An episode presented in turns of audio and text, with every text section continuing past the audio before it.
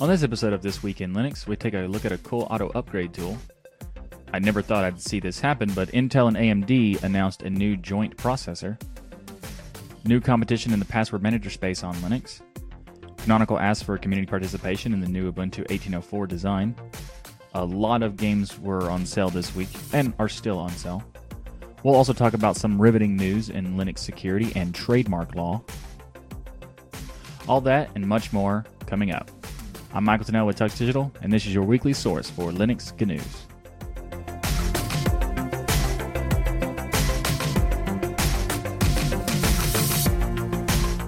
This episode of This Week in Linux is brought to you by the Tux Digital Patreon.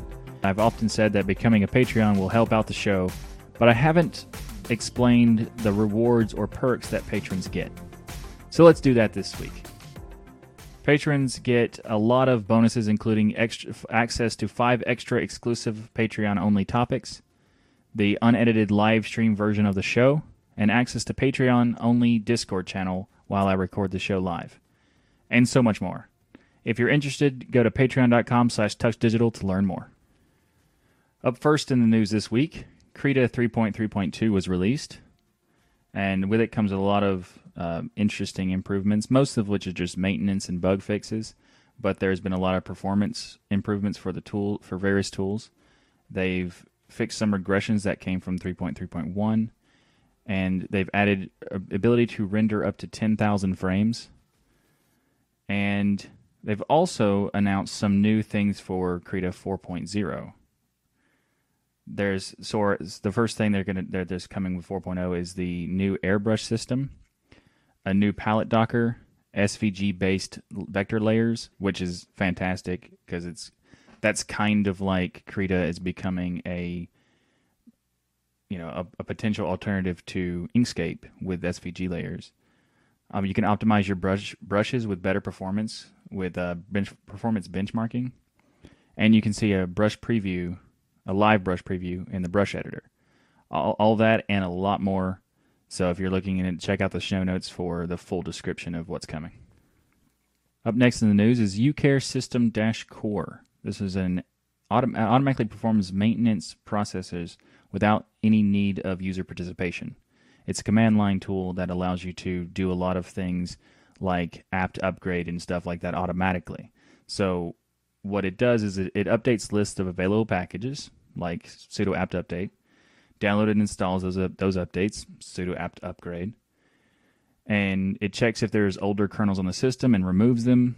It cleans cache of downloaded packages, removes obsolete and orphan packages, and it deletes package configuration files for packages that you have uninstalled your you have you have manually uninstalled yourself. So like sudo apt auto remove and auto clean. So this is a, basically a tool that allows you to do all of these things back to back automatically just by running ucare system dash core. And then it handles everything else. So if you haven't heard of this one, definitely to give it a, give it check it out because um, ain't nobody got time for that. ucare system dash core was is actually a new project to me. So thanks to the community member, the Tux Digital community member who sent me a message and let me know about this. I appreciate that. NBA Go is a command line tool that allows you to watch NBA live play by play games, uh, game preview, box scores, player information, and so much more on your terminal. They call it the best command line interface tool for those who are both NBA fans and engineers. I just thought this was pretty interesting to you know that, that this even exists because it's it's pretty funny and how in depth it goes is pretty cool too. So like you can go into like looking at the like pregame stats, commentary stat, like stuff people are talking about. Um, you can look at the the current results. You can look at like what you know play by play as far as um, you know what's happening in various parts of the game and like what quarter it's in, and you can stay pretty up to date. Uh, it is weird that they say watch when you know there's not you're not really watching a game. You're just watching the the stats of the game, but overall it's still pretty cool. This week we saw a release for the new version of Opera, Opera 49, and with it came some interesting stuff and some silly stuff. One of the cool things, is, the interesting things, is the VR player so you can watch 360 VR video inside of the browser. You can now have a, a messenger sidebar with Telegram, Facebook, WhatsApp, and VK Messenger. And interesting, though somewhat odd, is a currency converter pop up that when you highlight you highlight money values, it can then have, show you different currency exchanges through a little pop up. So that's cool, but weird. The other thing is a snapshot tool has with editing, so you can take a snapshot of a website and then make changes. And there's um, extra adages for like emojis and like profile pics or whatever you want to put on there. It's a it's a cool interesting uh, feature that they added to the browser, but you should watch the video that's in the show notes that's uh, for this particular feature because it's silly. It implies that if you're not using Opera 49, that it's very boring and the internet is boring and you can't do anything, and everybody's tired and sleepy, and then for some reason emojis on a page about where to eat lunch is amazing and vibrant and I don't know it's a terrible commercial as far as like getting people to use a feature. But speaking of browsers, not this week, but next week in a couple days, this coming Tuesday, Firefox 50, uh, Quantum or 57 is going to be released. So I'm not going to go into like a lot of depth in that this particular episode because it's not released yet. So next week I will cover Firefox Quantum. But, you know, if you haven't heard about it, you should definitely check it out and be sure to download it on this on the 14th. This week, a new password manager landed for Linux, Dashlane, which is one of the more popular ones for Mac OS and Windows. It provides support through for Linux via web extensions. So it's not really support, it's more of a um, because they already because they're building it in web extensions it kind of has support by default. But they were pointing out that it previously even though it was a web extension before it now works in linux. So it's like uh, why did it take that long? Anyway one what things that uh, dashlane does is it provides all the password manager features that you would expect like a password generator and stuff like that. What's actually interesting is that they have a, another thing called a security monitoring monitoring tool, and the what's cool about that one is that it will if it finds data breaches on various websites, it will check your account to see if you are affected by that and get, let give you like a pop up notification about it. So that's an interesting uh, feature to offer. But what's weird is that it's competing with LastPass and other things and Dashlane costs like $35 a year. So that's weird. And it's also proprietary and you can't host it yourself. So that's another reason why it's not that interesting to me. However, it did give me an opportunity to talk about something else, which is Bitwarden. Bitwarden uh, essentially does everything that LastPass does, except it's also open source and self-hostable. So if you were interested in maybe using Dashlane, you could try out Bitwarden because it accomplishes the same thing, but is also open source, and you can store host it on your own server wherever you want, and you have full control over everything. Uh, but if you do want to use their hosted version, they have a free hosted version that is free forever, but they also have a $10 a year premium version, which pretty much most of the features that are in uh, in Bitwarden are are available without using the premium. The premium is just like a thank you kind of thing, and they'll give you little extra features on top of that. Anyway, check out Dashlane maybe if you want, or check out Bitwarden and honorable mention to KeePass XC, but you know KeePass XC doesn't have the cloud stuff, doesn't have a full integrated option. You know, because basically with KeePass, all the KeePass stuff, you have to have like a separate browser plugin, a separate mobile app, and etc. This way, Bitwarden provides everything for you, and you can just, you know, host it yourself if you want. Didier posted a call for participation on the Ubuntu community discourse this week for the Ubuntu 1804 LTS uh, new theme that they're considering on making. So they're asking for help from the community to provide suggestions and improvements for various aspects of the themes. Uh, and that includes the icons, the, the the theme itself, like GTK, GTK two, or GTK three, uh, and even the GNOME Shell theme. So there's a lot of potential for people to participate, and I would like to point out this one is a very good one I found that already existed. It's called United GNOME, and it's a nice looking GTK and GNOME Shell theme that kind of blends the Unity 8 theme with GNOME Shell. So hopefully this will be considered in some ways. In addition to that, they're also announcing that there's going to be a new version of color emoji support for Ubuntu 18.04. I'm not sure how that how important that is, but um, if if you do want emojis in your desktop, then there you go. That is coming. Uh, uh, back to the theme, I wanted to point out that OMG Ubuntu did a poll where asking if people wanted to have a new theme for 18 or Ubuntu 1804, and based on that poll, since I last checked, it was 89% yes, and I would agree because the the Ubuntu theme ambiance or um, radiance or anything like all the all the, the basic thing they've had for like seven years has pretty much been the same for way too long, and it is definitely dated now. So they definitely need to make a modern version of their thing. If you're interested in checking out 1804 before it's released, you can check out the daily builds that are now available on the Ubuntu website. Arch Linux announced this week their official end of 32 bit support. They announced this actually like nine months ago that this was going to happen, but this week they it came to the point where they actually did finalize the discontinuation of 32 bit support in Arch.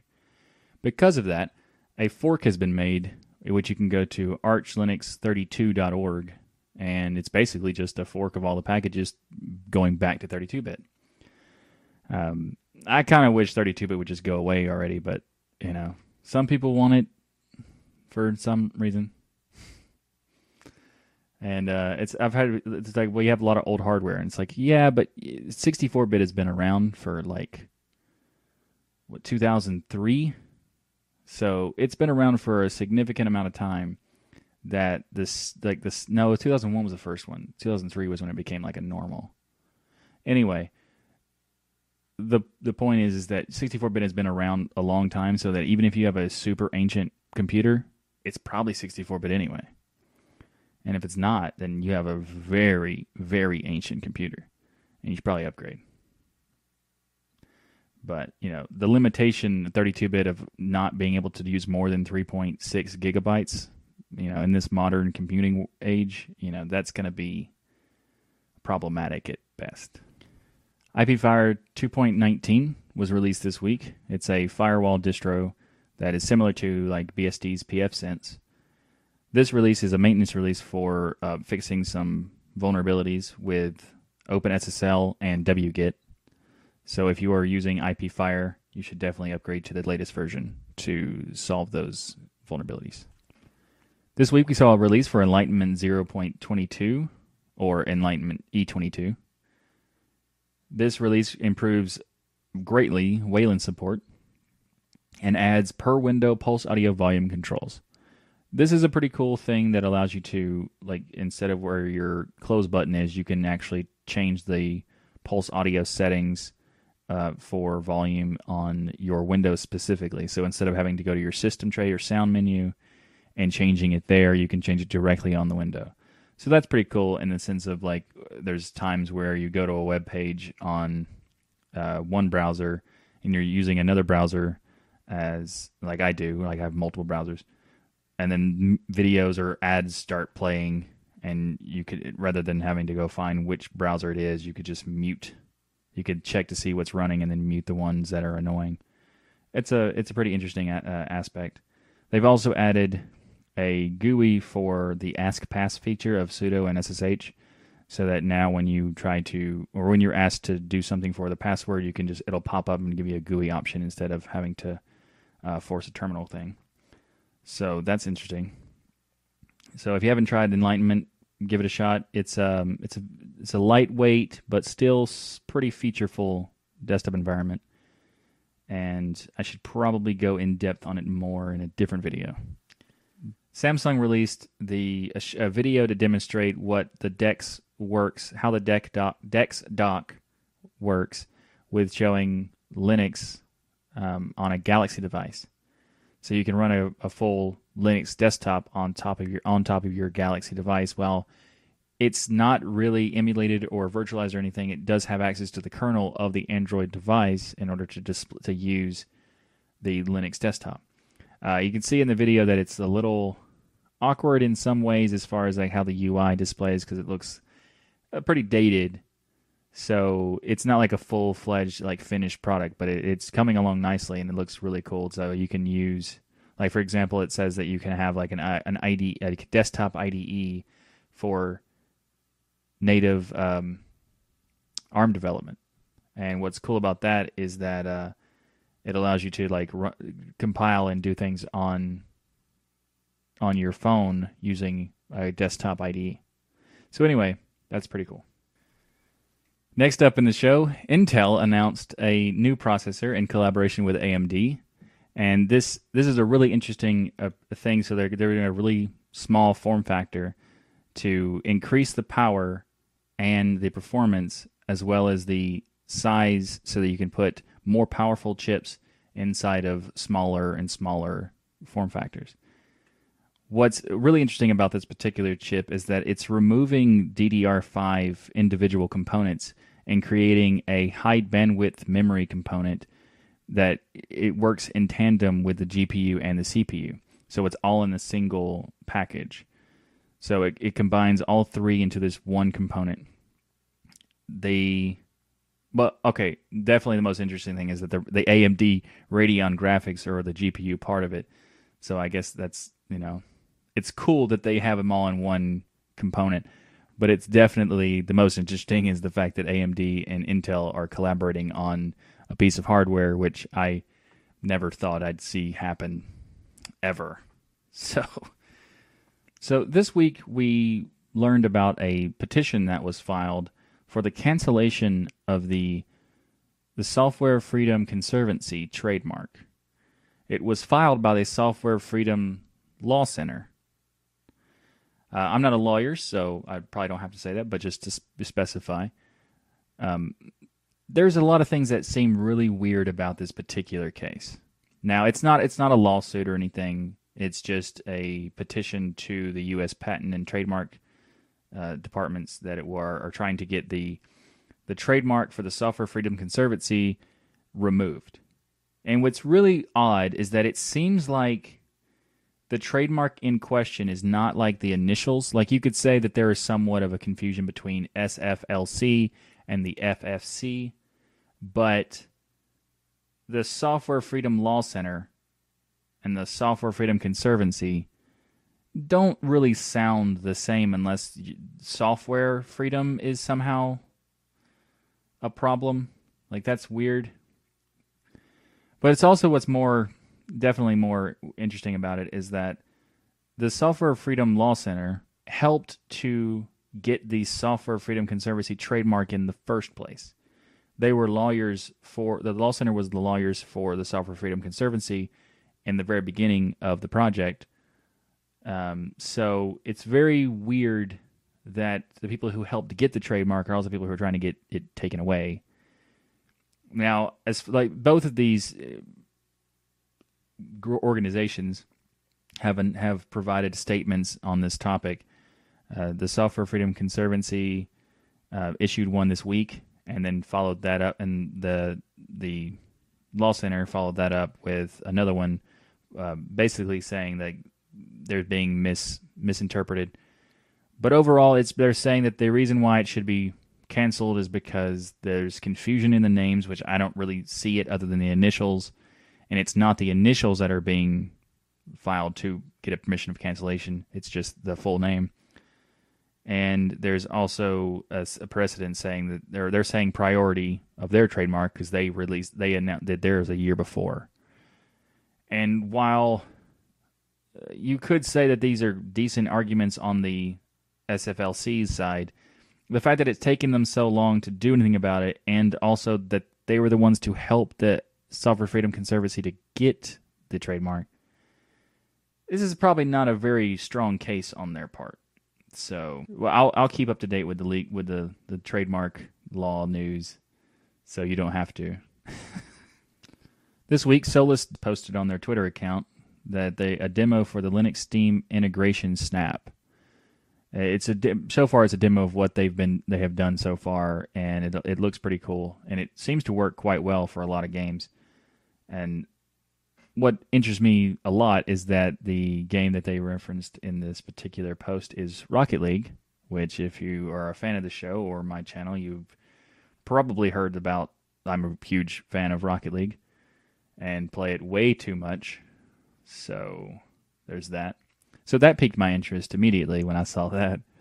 But also, the Steam integration snap is a really cool thing that allows for people to play various different ga- Steam games on any Linux distro thanks to this snap. So when this actually becomes full fledged and, pu- and published, it, it, could be a game changer for. Ga- that was a that was an accidental pun.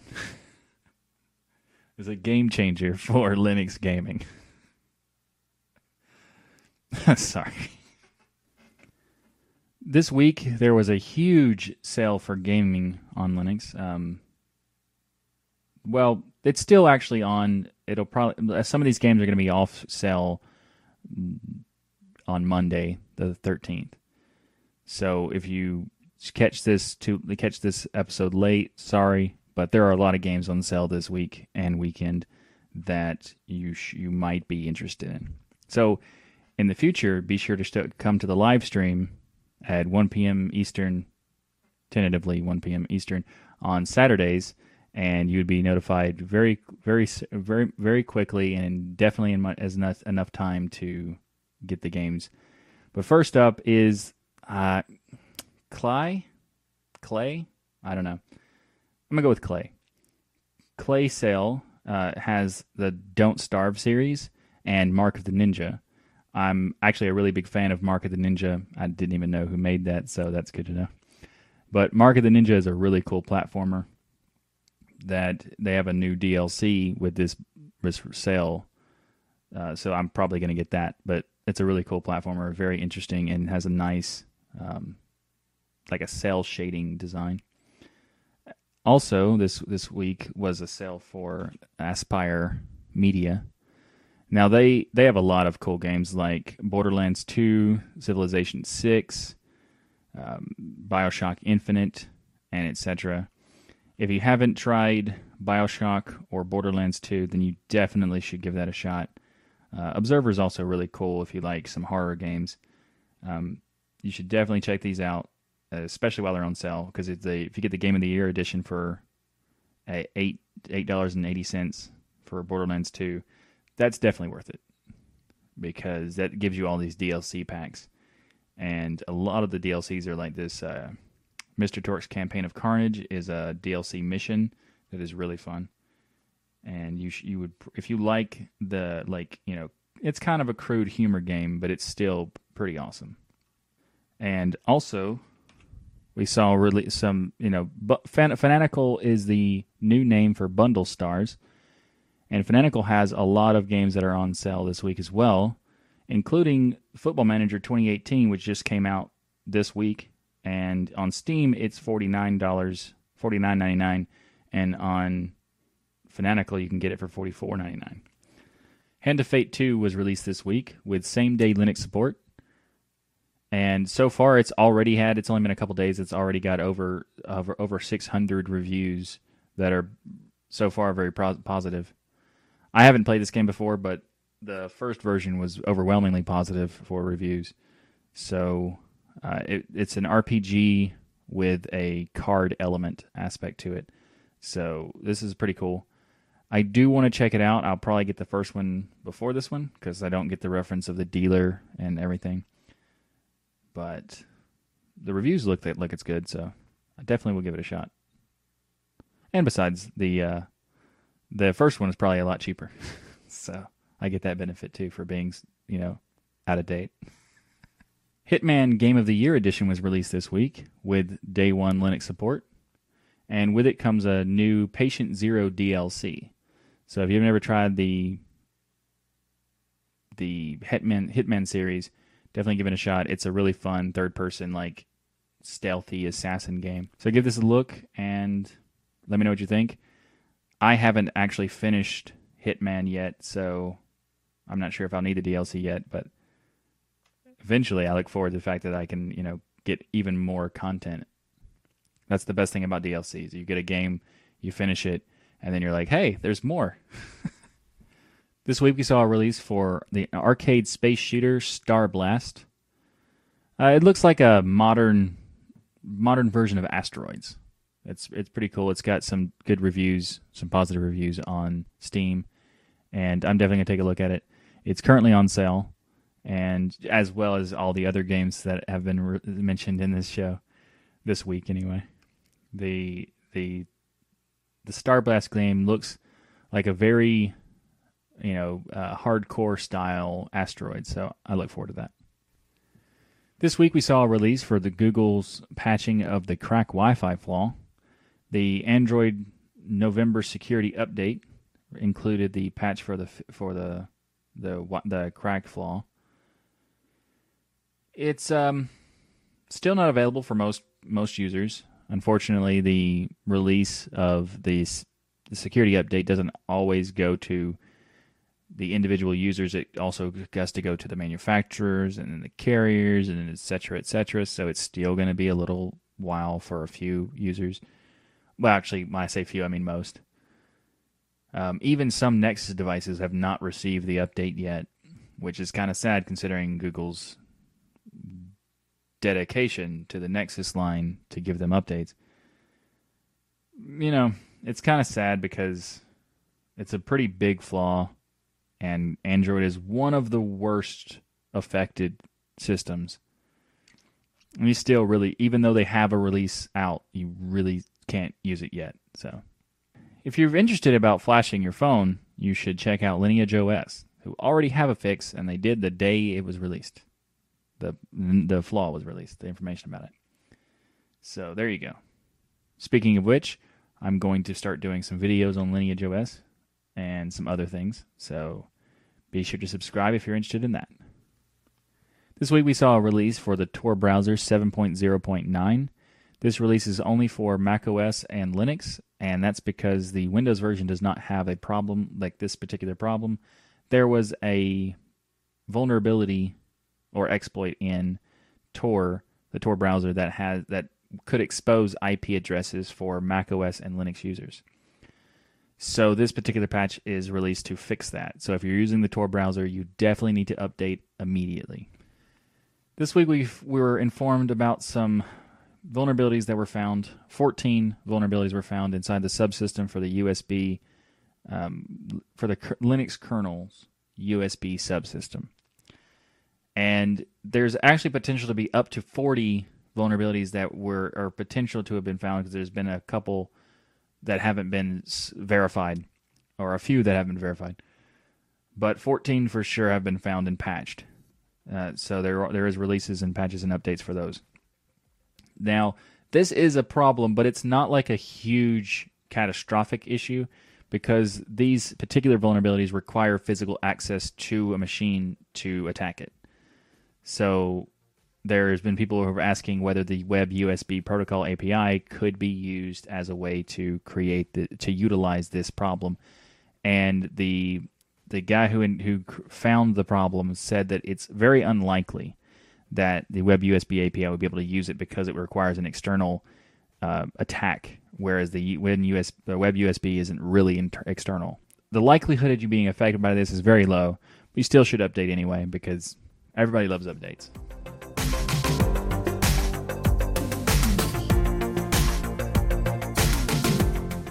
Thanks for watching this episode of This Week in Linux. If you liked what I do here on the show, please hit that like button and be sure to subscribe. If you'd like to support the channel, we have a Patreon at patreon.com slash tuxdigital, or you can purchase the Linux is Everywhere t-shirt. by going to tuxdigital.com slash Linux is everywhere. Just a reminder, the show is live every Saturday at 1 p.m. Eastern, so join us in the live chat room to discuss all the latest Linux news. Thanks again for watching. I'm Michael Tunnell with Tux Digital, and as always, keep using, learning, and enjoying Linux.